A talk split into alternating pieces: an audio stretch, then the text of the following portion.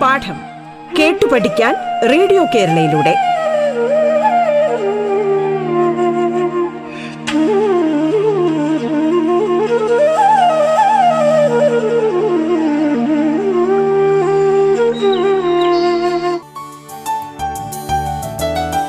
എൻ്റെ പേര് സുനിൽ കുമാർ. കാസർഗോഡ് ജില്ലയിലെ കയ്യൂർ വൊക്കേഷണൽ ഹയർ സെക്കൻഡറി സ്കൂളിലെ ഫിസിക്സ് അധ്യാപകനാണ്. ഇന്ന് നാം കൈകാര്യം ചെയ്യുന്നത് 10ാം ക്ലാസ്സിലെ 3-ാമത്തെ അധ്യായമാണ്. പ്രിയപ്പെട്ട കുട്ടികളെ, ഇന്ന് നമുക്ക് ഭൗതികശാസ്ത്രത്തിലെ പുതിയ ഒരു അധ്യായത്തിലേക്ക് കടക്കാം. കഴിഞ്ഞ അധ്യായത്തിൽ നമ്മൾ വൈദ്യുതിയിൽ നിന്ന് കാന്തം ഉണ്ടാക്കാമെന്ന് മനസ്സിലാക്കി. എന്നാൽ കാന്തത്തിൽ നിന്ന് നമുക്ക്, അല്ലെങ്കിൽ കാന്തം ഉപയോഗപ്പെടുത്തി നമുക്ക് വൈദ്യുതി നിർമ്മിക്കാൻ സാധിക്കുമോ? ഇതുമായി ബന്ധപ്പെട്ട ഒരു അധ്യായമാണ് നാം പഠിക്കാൻ വേണ്ടി പോകുന്നത്. വൈദ്യുത കാന്തിക പ്രേരണം, ഇലക്ട്രോ മാഗ്നറ്റിക് ഇൻഡക്ഷൻ. നിങ്ങൾ മൈക്കിൾ ഫാരഡയെ കുറിച്ച് കേട്ടിട്ടുണ്ടോ? ആരാണ് മൈക്കിൾ ഫാരഡേ? മൈക്കിൾ ഫാരഡേ വൈദ്യുതിയുടെ പിതാവ് എന്നറിയപ്പെടുന്ന ശാസ്ത്രജ്ഞനാണ്. The father of electricity. എന്താ മൈക്കിൾ ഫാരഡേക്ക് വൈദ്യുതിയുമായുള്ള ബന്ധം? വൈദ്യുത കാന്തിക പ്രേരണ തത്വം വഴി വൈദ്യുതി ആദ്യമായി നിർമ്മിക്കുന്ന പ്രവർത്തനം നടത്തിയത് മൈക്കിൾ ഫാരഡേയാണ്. എങ്ങനെയാണ് അദ്ദേഹം വൈദ്യുതി നിർമ്മിച്ചത്? ഇതിനെന്തൊക്കെ സാമഗ്രികൾ വേണമെന്നറിയാമോ? ഒരു ബാർ മാഗ്നറ്റ്, ഒരു സോളിനോയിഡ്, ഒരു ഗാൽവനോമീറ്റർ. ഒരു സോളിനോയിഡിൻ്റെ 2 അഗ്രങ്ങൾ ഒരു ഗാൽവനോമീറ്ററുമായി ബന്ധിപ്പിക്കുന്നു. അതിനുശേഷം സോളിനോയിഡിനകത്തേക്ക് ഒരു ബാർ മാഗ്നറ്റ് കൊണ്ടുവരുന്നു. പിന്നീട് ആ ബാർ മാഗ്നറ്റിനെ പിറകോട്ടെടുക്കുന്നു. ഇങ്ങനെ സോളിനോയിഡിനകത്തേക്ക് അതുപോലെ സോളിനോയിഡിന് പുറത്തേക്കും ബാർ മാഗ്നറ്റ് ചലിപ്പിക്കുമ്പോൾ ഗാൽവനോമീറ്ററിൽ എന്ത് പ്രത്യേകതയായിരിക്കും നിരീക്ഷിക്കാൻ കഴിയുക? ഗാൽവനോമീറ്റർ സൂചി വിഭ്രംശിക്കുന്നതായി കാണാം. ഇതിൽ നിന്നും ഒരു സോളിനോയിഡിനകത്തേക്കും പുറത്തേക്കും ബാർ മാഗ്നറ്റ് ചലിപ്പിക്കുമ്പോൾ അവിടെ സോളിനോയിഡിൽ ഒരു വൈദ്യുത പ്രവാഹം ഉണ്ടാകുന്നു എന്ന് മനസ്സിലാക്കാം. എന്തായിരിക്കാം ഇവിടെ വൈദ്യുതി ഉൽപ്പാദിപ്പിക്കാൻ കാരണം? ഒരു കാന്തിക മണ്ഡലത്തിൽ സോളിനോയിഡ് വെക്കുമ്പോൾ, അല്ലെങ്കിൽ ഒരു കാന്തത്തിനടുത്ത് സോളിനോയിഡ് വെക്കുമ്പോൾ ആ കാന്തത്തിന് ചുറ്റുമുണ്ടാകുന്ന കാന്തിക ഫ്ലക്സ് രേഖകൾ, അല്ലെങ്കിൽ കാന്തിക ഫ്ലക്സ്, കാന്തിക ബലരേഖകൾ ആ സോളിനോയിഡിലൂടെ കടന്നു പോകുന്നു. നമ്മൾ ബാർ കാന്തത്തെ ചലിപ്പിക്കുമ്പോൾ ആ സോളിനോയിഡുമായി ബന്ധപ്പെട്ട കാന്തിക ഫ്ലക്സിന് മാറ്റമുണ്ടാവുകയും അതിൽ ഒരു EMF ഉണ്ടാവുകയും ചെയ്യുന്നു. ഇത്തരത്തിൽ ഒരു ചാലകവുമായി ബന്ധപ്പെട്ട കാന്തിക ഫ്ലക്സിന് മാറ്റം സംഭവിക്കുന്നതിൻ്റെ ഫലമായി അതിലൊരു EMF ഉണ്ടാവുന്ന പ്രതിഭാസത്തെയാണ് വൈദ്യുത കാന്തിക പ്രേരണമെന്ന് പറയുന്നത്. Whenever there is a change in the magnetic flux linked with a coil, an EMF is induced in the coil. This phenomenon is electro magnetic induction. The current thus induced is the induced current and the voltage induced is the induced EMF. ഇപ്രകാരമുണ്ടാകുന്ന EMFനെ പ്രേരിത EMF എന്നും ഇപ്രകാരമുണ്ടാകുന്ന കറണ്ടിനെ പ്രേരിത വൈദ്യുതി എന്നും പറയുന്നു. ഇനി നമുക്ക് വൈദ്യുത കാന്തിക പ്രേരണം വഴി ഇവിടെ സോളിനോയിഡിലുണ്ടായ വൈദ്യുതിയുടെ അളവിൽ വ്യത്യാസപ്പെടുത്താൻ വേണ്ടി കഴിയുമോ എന്ന് പരിശോധിക്കാം. അതിനെന്താ ചെയ്യേണ്ടത്? നമ്മൾ കാന്തത്തെയോ അല്ലെങ്കിൽ ആ സോളിനോയിഡിനെയോ ചലിപ്പിക്കുക. ഇനി നമുക്ക് ഇവിടെ വൈദ്യുത കാന്തിക പ്രേരണം വഴിയുണ്ടാകുന്ന വൈദ്യുത പ്രവാഹത്തിൻ്റെ അളവിൽ, അല്ലെങ്കിൽ പ്രേരിത EMFൻ്റെ അളവിൽ മാറ്റമുണ്ടാക്കാൻ കഴിയുമോ എന്ന് നോക്കാം. അതിനായി കാന്തത്തിൻ്റെ ചലനവേഗത വർദ്ധിപ്പിച്ച് നോക്കാം. അതുപോലെ ശക്തി കൂടിയ കാന്തം, ബാർ കാന്തം ഉപയോഗിക്കുക. അതുപോലെ സോളിനോയിഡിനകത്തെ ചുറ്റികളുടെ എണ്ണം കൂട്ടി നോക്കുക. ഇങ്ങനെ ഓരോ അവസരത്തിലും ചുറ്റികളുടെ എണ്ണം വർദ്ധിപ്പിക്കുമ്പോഴും കാന്തത്തിൻ്റെ ചലനവേഗത വർദ്ധിപ്പിക്കുമ്പോഴും സോളിനോയിഡിനകത്തെ ചുറ്റുകളുടെ എണ്ണം വർദ്ധിപ്പിക്കുമ്പോഴും ഇവിടെ ഗാൽവനോമീറ്റർ സൂചി അല്ലെങ്കിൽ ഗാൽവനോമീറ്ററിൻ്റെ സൂചകം കൂടുതൽ വിഭ്രംശം കാണിക്കുന്നതായി കാണാം. ഇതിൽ നിന്നും കാന്തിക ക്ഷേത്രത്തിൻ്റെ ശക്തി, പവർ ഓഫ് ദ മാഗ്നറ്റ് അല്ലെങ്കിൽ കാന്തത്തിൻ്റെ ശക്തി, അതുപോലെ ചലനവേഗത, സ്പീഡ് ഓഫ് ദ മോഷൻ, അതുപോലെ സോളിനോയിഡിലെ ചുറ്റുകളുടെ എണ്ണം, number of turns in the coil എന്നിവ പ്രേരിത EMF-നെ, ഇൻഡ്യൂസ്ഡ് EMF-നെ സ്വാധീനിക്കുന്നെന്ന് മനസ്സിലാക്കാം. അപ്പോൾ എന്തൊക്കെയാണ് വൈദ്യുതകാന്തിക പ്രേരണം വഴി ഉണ്ടാകുന്ന പ്രേരിത EMF-നെ സ്വാധീനിക്കുന്ന ഘടകങ്ങൾ? ഒന്ന്, കാന്തശക്തി. രണ്ടാമതായി, സോളിനോയിഡിലെ ചുറ്റുകളുടെ എണ്ണം. മൂന്നാമതായി, എന്താണ് കാന്തത്തിൻ്റെയോ സോളിനോയിഡിൻ്റെയോ ചലന വേഗത. ഇവയാണ് പ്രേരിത EMF-നെ സ്വാധീനിക്കുന്ന ഘടകങ്ങളെന്ന് നമുക്ക് മനസ്സിലാക്കാം. ഇനി നമുക്ക് വൈദ്യുതകാന്തിക പ്രേരണം തത്വം വഴി ഉണ്ടാകുന്ന വൈദ്യുത പ്രവാഹം, അതിൻ്റെ ദിശ നമുക്ക് മുൻകൂട്ടി പ്രവചിക്കാൻ കഴിയുമോ? അല്ലെങ്കിൽ ഒരു കാന്തിക മണ്ഡലത്തിൽ ഒരു ചാലകത്തെ ചലിപ്പിക്കുമ്പോൾ അവിടെ ഏത് ദിശയിലേക്കായിരിക്കും വൈദ്യുത പ്രവാഹം ഉണ്ടാകുമെന്ന് പ്രവചിക്കാൻ കഴിയുമോ?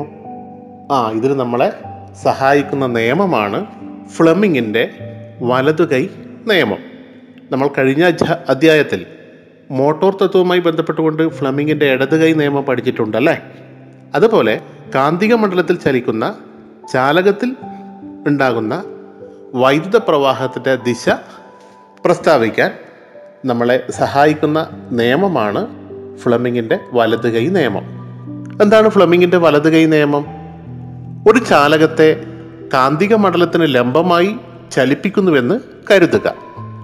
വലതുകൈയിലെ തള്ളവിരൽ, ചൂണ്ടുവിരൽ, നടുവിരൽ എന്നിവ ഓരോന്നും പരസ്പരം ലംബമായി വരത്തക്കവണ്ണം നിവർത്തി പിടിക്കുക. ഇതിൽ ചൂണ്ടുവിരൽ കാന്തിക മണ്ഡലത്തിൻ്റെ ദിശയെയും തള്ളവിരൽ ചാലകത്തിൻ്റെ ചലനദിശയെയും സൂചിപ്പിക്കുന്നുവെങ്കിൽ നടുവിരൽ പ്രേരിത വൈദ്യുതിയുടെ ദിശയായിരിക്കും സൂചിപ്പിക്കുന്നത്. ഇതാണ് ഫ്ലെമിങ്ങിൻ്റെ വലതുകൈ നിയമം. What are the factors affecting the induced EMF? First one, number of turns of the coiled conductor or solenoid, speed of the motion, then power of the magnet. Imagine a conductor moving perpendicular to a magnetic field. Stretch the forefinger, middle finger and the thumb of the right hand in mutually perpendicular directions. If the forefinger represents the direction of the magnetic field and the thumb represents the direction of motion of the conductor, then the middle finger represents the direction of the induced current. This rule is known as Fleming's right hand rule. ഇനി വൈദ്യുത കാന്തിക പ്രേരണം വഴിയുണ്ടാകുന്ന ഇവിടെ നമുക്ക് ലഭിച്ച വൈദ്യുതി ഏത് തരത്തിലുള്ള വൈദ്യുതിയാണെന്ന് നമുക്ക് നോക്കാം. അതിനു മുമ്പ് നമുക്കൊരു ബാറ്ററിയിൽ നിന്നുള്ള വൈദ്യുത പ്രവാഹത്തിൻ്റെ പ്രത്യേകത എന്താണെന്ന് ആദ്യം നമുക്ക് ഒരു പരീക്ഷണം ചെയ്ത് നോക്കാം. നമുക്ക് ഒരു ബാറ്ററിയിൽ നിന്നുള്ള വൈദ്യുത പ്രവാഹത്തെ ഒരു പ്രതിരോധകത്തിലൂടെ കടത്തിവിട്ട് ഗാൽവനോമീറ്ററുമായി ബന്ധിപ്പിക്കും. അപ്പോൾ ഗാൽവനോമീറ്റർ സൂചിയുടെ വിഭ്രംശത്തിന്, ഗാൽവനോമീറ്റർ സൂചകത്തിൻ്റെ വിഭ്രംശത്തിന് എന്ത് പ്രത്യേകതയാണ് കാണാൻ വേണ്ടി കഴിയുക? ഗാൽവനോമീറ്റർ സൂചി ഒരു വശത്തേക്ക് വിഭ്രംശിക്കുകയും അവിടെ തന്നെ സ്ഥിരമായി നിൽക്കുന്നതായും കാണാം.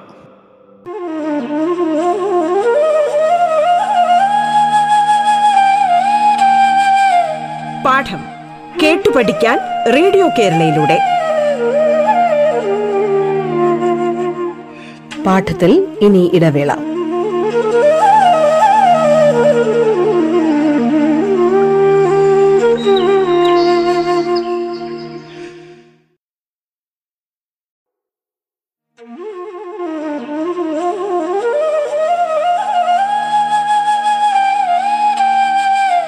പാഠം കേട്ടു പഠിക്കാൻ റേഡിയോ കേരളയിലൂടെ. തുടർന്ന് കേൾക്കാം പാഠം.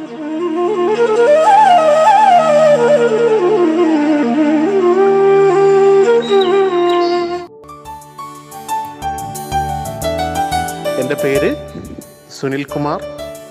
കാസർഗോഡ് ജില്ലയിലെ കയ്യൂർ വൊക്കേഷണൽ ഹയർ സെക്കൻഡറി സ്കൂളിലെ ഫിസിക്സ് അധ്യാപകനാണ്. ഇന്ന് നാം കൈകാര്യം ചെയ്യുന്നത് 10ാം ക്ലാസ്സിലെ 3-ാമത്തെ അധ്യായമാണ്. ഇനി നമുക്ക് വൈദ്യുത കാന്തിക പ്രേരണം വഴിയുണ്ടാവുന്ന വൈദ്യുത പ്രവാഹം ഏത് തരത്തിലുള്ള വൈദ്യുത പ്രവാഹമാണെന്ന് നോക്കാം. ഇതിനായി ആദ്യം നമുക്ക് ഒരു സെല്ലിൽ നിന്ന് ലഭിക്കുന്ന വൈദ്യുതിയുടെ പ്രത്യേകത എന്താണെന്ന് നോക്കാം. ഒരു സെല്ലിൽ നിന്ന് ലഭിക്കുന്ന വൈദ്യുതിയെ ഒരു പ്രതിരോധകത്തിലൂടെ കടത്തിവിട്ട് ഗാൽവനോമീറ്ററുമായി ബന്ധിപ്പിച്ച് നോക്കൂ. ഈ സർക്യൂട്ടിൽ ഗാൽവനോമീറ്റർ സൂചി ഒരു വശത്തേക്ക് വിഭ്രംശിക്കുകയും അവിടെ തന്നെ സ്ഥിരമായി നിൽക്കുകയും ചെയ്യുന്നു. ഇതിൽ നിന്ന് നമുക്ക് ഒരു ബാറ്ററിയിൽ നിന്നുള്ള വൈദ്യുതി ഒരു ദിശയിലേക്ക് മാത്രം പ്രവഹിക്കുന്ന വൈദ്യുതിയാണെന്ന് മനസ്സിലാക്കാം. ഇങ്ങനെ ആദ്യന്തം ഒരേ ദിശയിൽ പ്രവഹിക്കുന്ന വൈദ്യുത പ്രവാഹത്തെയാണ് നേർധാരാ വൈദ്യുതി അഥവാ ഡയറക്റ്റ് കറണ്ട് DC കറണ്ട് എന്ന് പറയുന്നത്. എന്നാൽ വൈദ്യുത കാന്തിക പ്രേരണം വഴി നമുക്ക് ലഭിച്ച വൈദ്യുതി ഇപ്രകാരമുള്ളതാണോ? നേരത്തെ നമ്മൾ പറഞ്ഞ പരീക്ഷണം ഒന്ന് ഓർത്തു നോക്കൂ.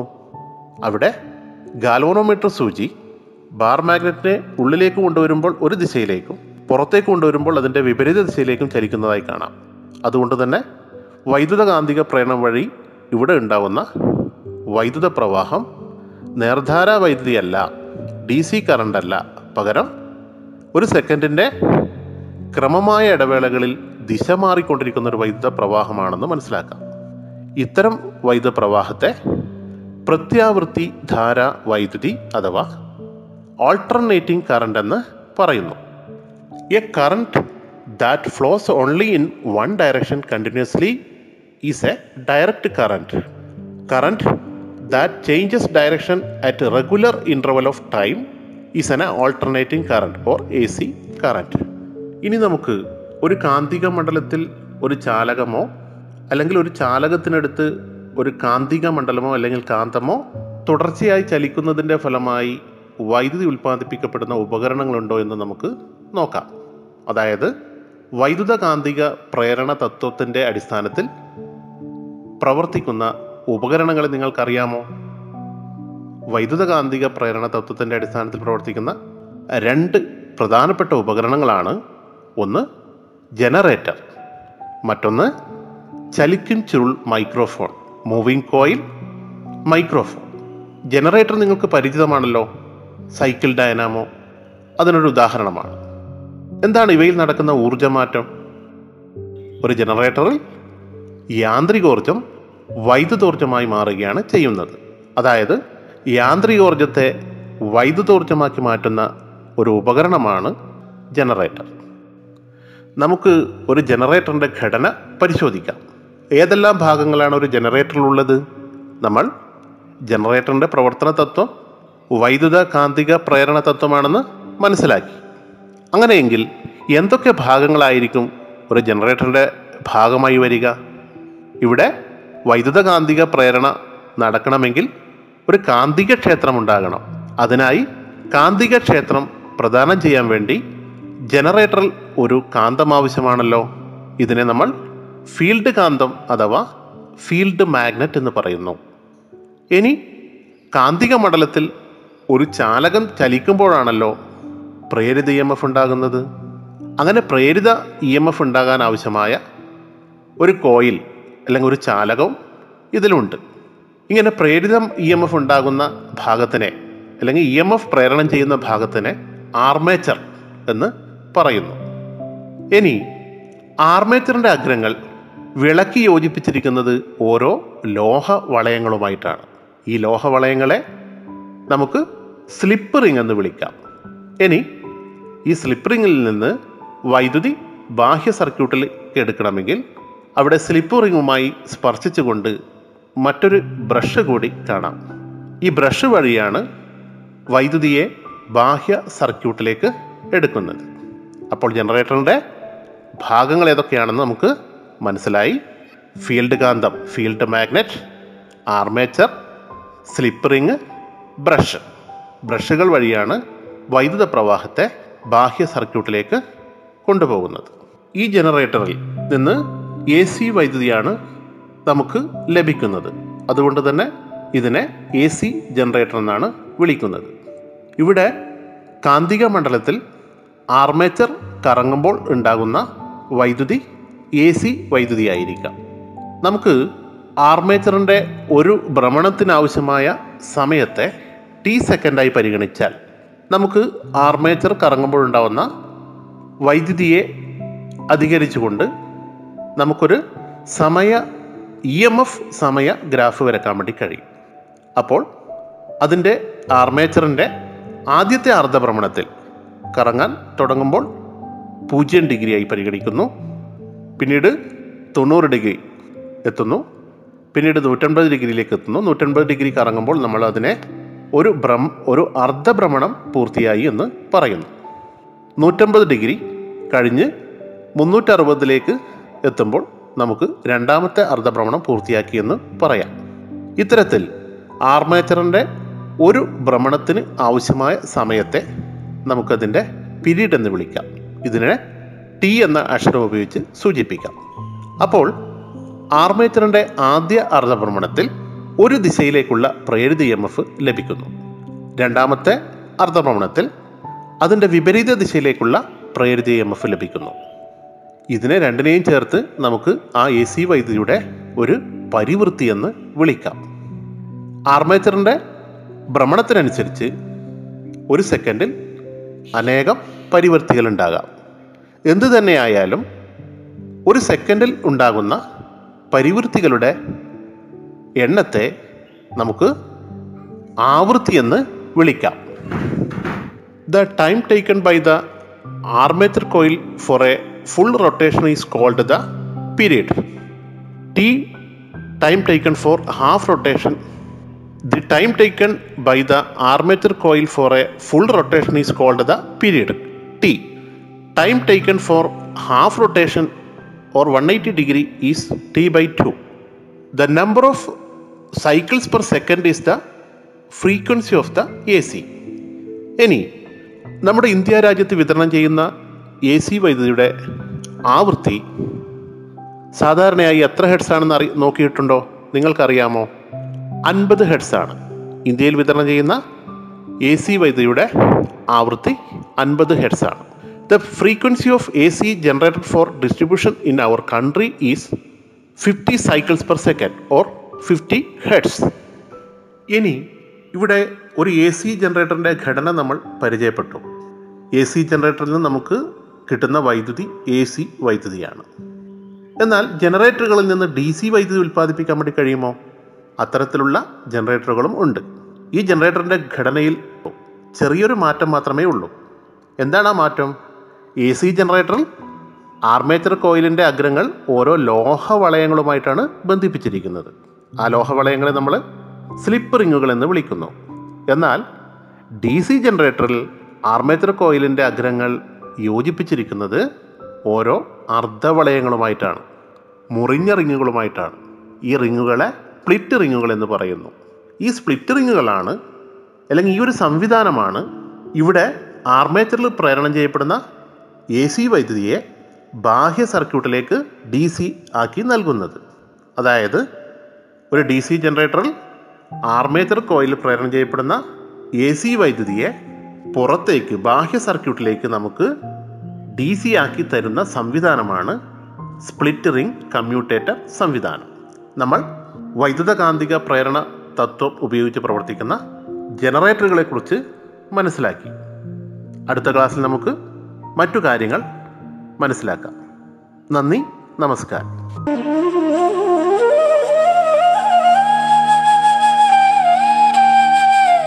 പാഠം കേട്ടു പഠിക്കാൻ റേഡിയോ കേരളയിലൂടെ പാഠത്തിന്റെ ഇന്നത്തെ അധ്യായം പൂർണ്ണമാകുന്നു.